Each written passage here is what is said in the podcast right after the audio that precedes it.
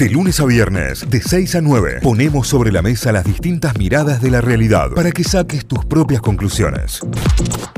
Atención, vamos a hablar de un tema que ayer lo planteábamos porque dejó mucha, mucha tela para cortar durante el fin de semana Sí. y todavía al día de hoy sigue habiendo repercusiones al respecto y yo creo que eh, va a haber más repercusiones todavía siempre y cuando sigamos hablando y abordando la temática desde un lugar responsable. Y lo que estoy diciendo corresponde al caso de Hernán Coronel, cantante líder de Mala Fama y el video que se conoció durante el fin de semana, el video en el que estaba compartiendo una comida, una sobremesa con eh, La Chabona, que es una influencer Sí. cumbiera eh, en Instagramer, y bueno, otro grupo de gente, y en el que se lo ve a él en una situación bastante, bastante desagradable, se puede llegar a catalogar, en el cual estaba... eh, manoseando a una niña de, de- de- manera un poco rara y lo, lo vamos a charlar con esto con una especialista y con ella vamos a, a profundizar en el tema y vamos a ir tocándolo con la seriedad que se merece esto. Lo vamos a hablar con Mariana Dapuez, ella es eh, psicóloga, es magíster en género, sociedad y políticas eh, públicas en salud, especialista en psicología educacional y en educación sexual, es docente universitaria, con ella hablamos también cuando hicimos el informe sobre la educación sexual integral en los colegios y cómo viene la ley y demás. Mariana, buen día, bienvenida a Notify, aquí Cayo, Euge y Santi, ¿todo bien? Hola, buen día. Gracias, Cayo, por la invitación. Hola, Eugi Santi, que no me acuerdo las caritas, pero seguramente que he charlado antes. Bueno. Eso de no vernos las caras y ser radio Sí. es, es diferente, pero acá estamos. Totalmente. Bueno, gracias, gracias por atendernos, Mariana. Eh, lo, lo charlamos ayer un rato, no- nos estuvimos comunicando y dándole un poco de vueltas al tema también, porque eh, en primer lugar la idea es hablar sobre una, una cuestión general de, eh, eh, y, y no revictimizar, en este caso, a un niño, a una niña, eh, pero también hablar concretamente de lo que ocurrió. Eh, Mariana, lo, lo primero que, te quería preguntar y tiene que ver con el hecho y la acusación que, que circuló en las redes también es, ¿esto eh, constituye, puede ser constituido como, como un abuso? ¿Puede ser tomado así? Mira, seguramente ya se van a estar enojando ustedes conmigo, pero yo no tengo la autoridad para determinar eso. ¿Por qué? Porque si bien puedo tener este conocimientos de sobra en torno a la, a la temática de educación sexual integral, prevención del abuso y demás, estos casos son muy delicados y hay que tomarlos en contexto y a la vez eh, de un modo no reduccionista. ¿Esto, qué quiere decir? Eh, vos recién cuando hacías la intro hablabas de una youtuber, una influencer, bueno, personas que toman eh, alto poder en los espacios públicos por la cantidad de seguidores, porque hay algo de lo que ofrecen que atrae.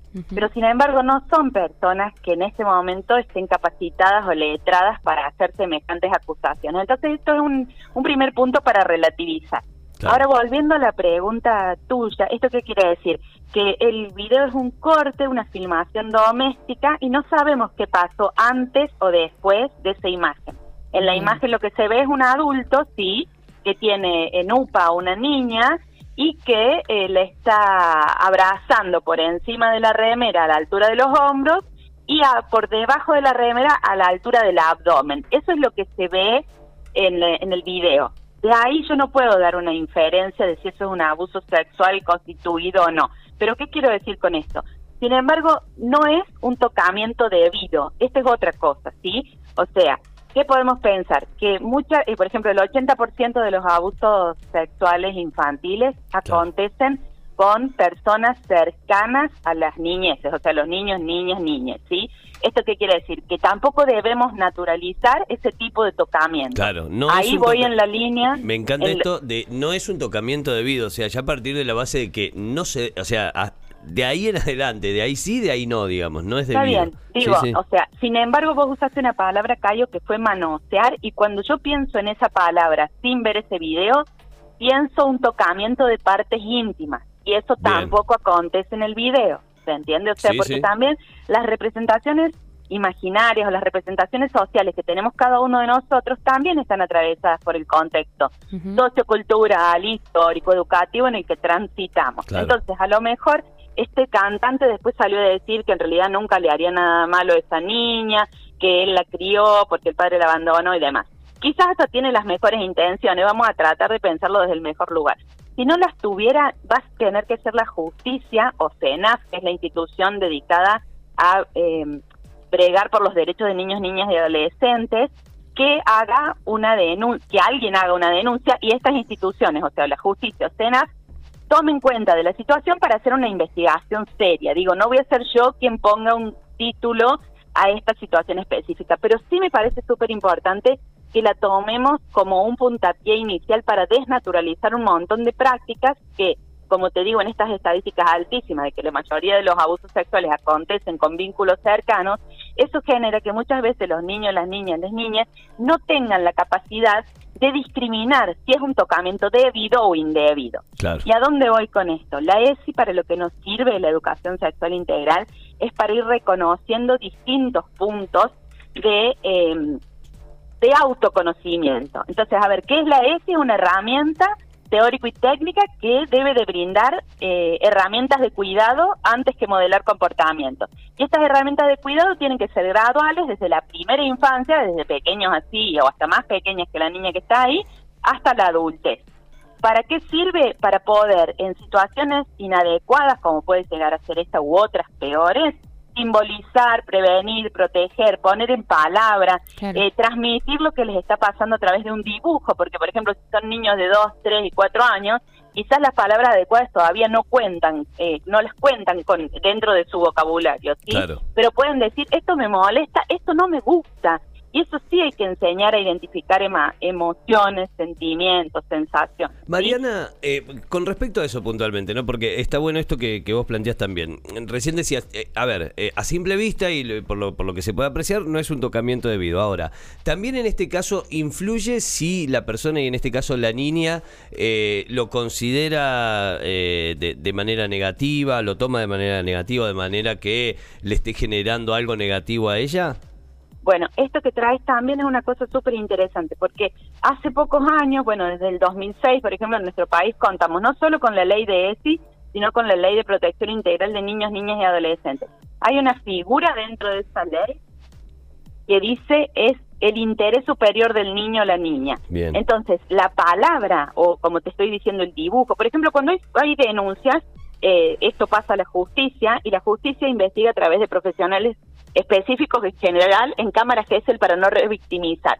Y en realidad también ahí hay otra cosa que yo quiero decir, que es qué pasa con los medios masivos de comunicación que revictimizan a estas niñeces sin pensar en la protección de su integridad, ¿no? Porque ustedes lo están trayendo de una manera cuidadosa, por lo menos buscan eh, tratar de ponerle seriedad, pero ha habido una vulneración de esa imagen de esa niña terrible, o sea, revictimizar a las niñas es perder de vista las leyes vigentes y perder de vista el interés superior de la niña o el niño. O sea, ¿esto qué quiere decir? Cuando van a la Cámara GESEL, que es esta instancia donde no volvía esto por lo de la revictimización, es una instancia donde están eh, en un lugar privado con eh, vidrios espejados que solo atienden el personal o la persona, eh, no importa el género de la profesional que, que haga la entrevista, y en general suele haber un coterapeuta o alguien de la, de la cuestión de abogados y demás que acompañe la situación para poder también eh, poner una palabra de, mirada externa, ¿no es cierto?, que acompañe a la niña o el niño. Eh, sin embargo, ahí se supone que se tiene que cuidar, proteger a esta infancia y no hacer repetir ni la situación, ni la sensación, ni lo que pasa. Entonces, a través de dibujos, de palabras, de entrevistas y demás, se va tomando como interés superior lo que trae esta niña o este niño. Entonces, desde ese lugar es súper importante. Si ella dice, no me gustó, mm, a, veces me daba cosquillas, pero a veces me incomodaba. O sea, cosas tan simples como esas tienen que ser tomadas en cuenta. Por otro lado, hay una cuestión anterior que yo veo en, las contradicciones adultas que estamos teniendo quienes eh, ocupamos espacios en las instituciones y demás. Por ejemplo, la, hace 15 días a mí me llamaron para trabajar esta temática de la ESI en nivel inicial. Cuando yo eh, llevo videos del Ministerio de Educación de Nación, por ejemplo, que hay uno que se llama Para charlar en familia, que se los recomiendo, son todos actores y actrices que cuentan que no tuvieron educación sexual integral en sus infancias y adolescencias y que les hubieran sido eh, muy valiosos recursos y, e información científica confiable y actualizada. Y hay una niñita que es la hija de Carla Comte, de una actriz que eh, según el relato de la madre, la madre dice, llegó del jardín mi hija y dijo, ma, que no sabes, la pochola se llama vulva, que quiere decir el nombramiento de las partes íntimas de un modo coloquial y de un modo científico.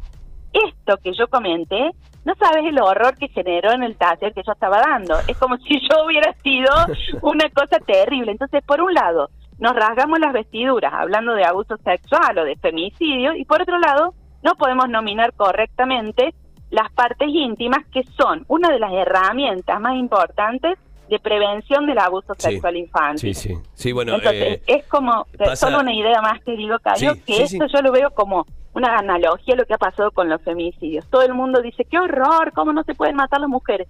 Sin embargo, hay omisiones, silencios y hasta complicidades con la cantidad de situaciones de micromachismo. Claro. Entonces, son cosas como redensas que está bueno ir desandándolas de a poquito. Sí, ahora te dejo hablar. No, está bien. Vos, eh, no, no, en ese caso está bien porque, eh, digo, hoy eh, eh, seguramente es algo que tiene que ver con la época porque los y las pediatras insisten mucho en esto, ¿no? De enseñarle a los niños realmente los nombres de, de sus partes como son, por- para después poner en palabra qué es lo que pasa y, y saber indicar también qué, qué es lo que pasa. No, pero eh, sacándote de eso y puntualmente con respecto a, a- a la actuación de, de Hernán Coronel y demás, él después sale a aclarar que se trata de su nieta y demás. De hecho, acá hay un oyente que nos manda un mensaje diciendo, chicos, salió a decir que la nenita es su nieta, como diciendo, eh, loco, no nos vayamos. El tema de lo que estamos hablando acá es poder identificar situaciones debidas o no debidas, más allá de acusar. Yo creo que hoy también la liviandad de las redes hace que se cancele o no a una persona. No, ya La- se lo acusa se- directamente. Se, lo acusa sí. directamente, o sea, el hashtag era pedófilo. Y lejos de defenderlo o intentar defenderlo, es tratar de echar un poco de luz para que la situación pueda ser tipificada en realidad y para que pueda ser demostrada y para que pueda ser, dentro de todo, una situación que se pueda expresar o se pueda multiplicar para que muchas personas que tal vez estén sufriendo esto o sean parte de, se puedan dar cuenta también. Y por eso también es importante la ESI, por eso es importante cómo, cómo se le da y qué tratamiento se le da a esto. Mariana, ¿en, qué crees que es importante, digamos, poner el foco y poner puntualmente la atención en esto? Mira, me parece que esta palabra que vos dijiste recién también es como conflictiva, que tiene que ver con tipificar. A Bien. eso lo va a hacer la justicia. Tal Digo cual. porque de nuevo vamos como, como educando a la audiencia, Sí, no, si pero se está, quiere. está- pero está buenísimo porque son esos vicios que nos tenemos que sacar también, no, ¿no? no, no, no, es que está, a ver, está bueno porque rápidamente cuando uno tiene buena intención, lo que intenta es proteger a los niños y a las niñas, entonces piensa, si esto es una, una conducta indebida, claramente tenemos que buscar eh, alguien que sea responsable. Esa es como una cuestión instintiva, si se quiere, desde el lugar de protección, cuando hay una simetría de poder entre un adulto y un niño, que aquí nosotros estamos desde un lugar público, ¿sí? Entonces, cuando yo ponía el ejemplo de los talleres de ESI, no era para ponerte a contar de la historia eh, Claro. particular, sino para pensar que para poder nominar correctamente las partes íntimas con nombre científico, hay que hacer la asociación de lenguaje vulgar y lenguaje científico. Entonces, hasta preguntar cómo estamos nominando nuestros hogares, porque después cuando esta niña o este niño va a una cámara GESEL y dice el tío Toto tocó la totita, el juez, la jueza, la psicóloga no toman relevancia del dicho y se pierde la denuncia, ¿se entiende? Entonces, una de las primeras herramientas es el conocimiento y el cuidado del cuerpo, la nominación específica, el desarrollo de habilidades psicosociales para poder comunicar, ¿sí? Ahí se la ve a la niña, yo no le veo el rostro, pero veo una mano como de incomodidad. Entonces, claramente vas a saber si esa niña tiene un lenguaje acorde a su edad, si puede nominar las cosas como corresponden, si puede decir esto me incomoda o esto no. Claro. El que sea el abuelo o la abuela, eh, uno pensaría que qué lindo que haya alguien que haya protegido a esta niña en una in- en una primera infancia, si hubo un abandono, porque algo así leí. Sin embargo, volviendo a la, a la estadística de que el 80% o alrededor del 80% eh, de los casos de abuso sexual infantil acontecen en espacios cercanos de parentesco o de amistades y demás, hay que poner una alerta. Entonces, ¿qué, qué, qué, qué tenemos que focalizar? El concepto de intimidad. Los niños y las niñas tienen que tener autonomía progresiva. Esto es, les enseñamos a hacer eh, lo número uno y lo número dos en el baño y le, luego, o sea, digo, sacamos los pañales, sacamos la mamadera, les enseñamos a hablar, les enseñamos a caminar. Todos estos procesos evolutivos tienen que ser de autonomía progresiva. Entonces, que mientras más grandes están siendo, no estemos los adultos tocando sus cuerpitos, ¿sí? Bien. Eso es una cosa importante. Para no dañar a la propia persona, a la intimidad, al cuerpo y demás. Por otro lado, propiciar comportamientos de autoprotección. Esto quiere decir poder poner en palabras y enunciar esto me gusta y esto no me gusta. Decir no frente a situaciones inadecuadas. Y a lo mejor en este caso, pongámosle que no tenía mala intención, pero si esa mano se seguía para arriba o para abajo, sí podría haber una situación de erotización de un cuerpo infantil con una mirada adulta. Y ese es otro de los puntos, el adultocentrismo. ¿Qué quiere decir esto?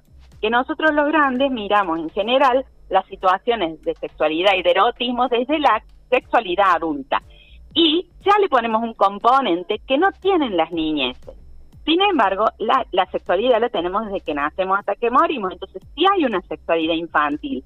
Sí hay zonas erógenas que se van este, libidinizando, diría Freud, desde temprana edad. ¿Esto qué quiere decir? Cuando el bebé toma la teta, su zona erógena es la boca, porque ahí a través de, ese, de esa boca se contacta con el universo, se contacta con el otro significativo, ya sea una teta o una mamadera, y ahí recibe el, la nutrición, el alimento y el afecto, ¿se entiende? Entonces, eso es la sexualidad infantil el ir pensando que hay distintas zonas del cuerpo que se van registrando como placenteras.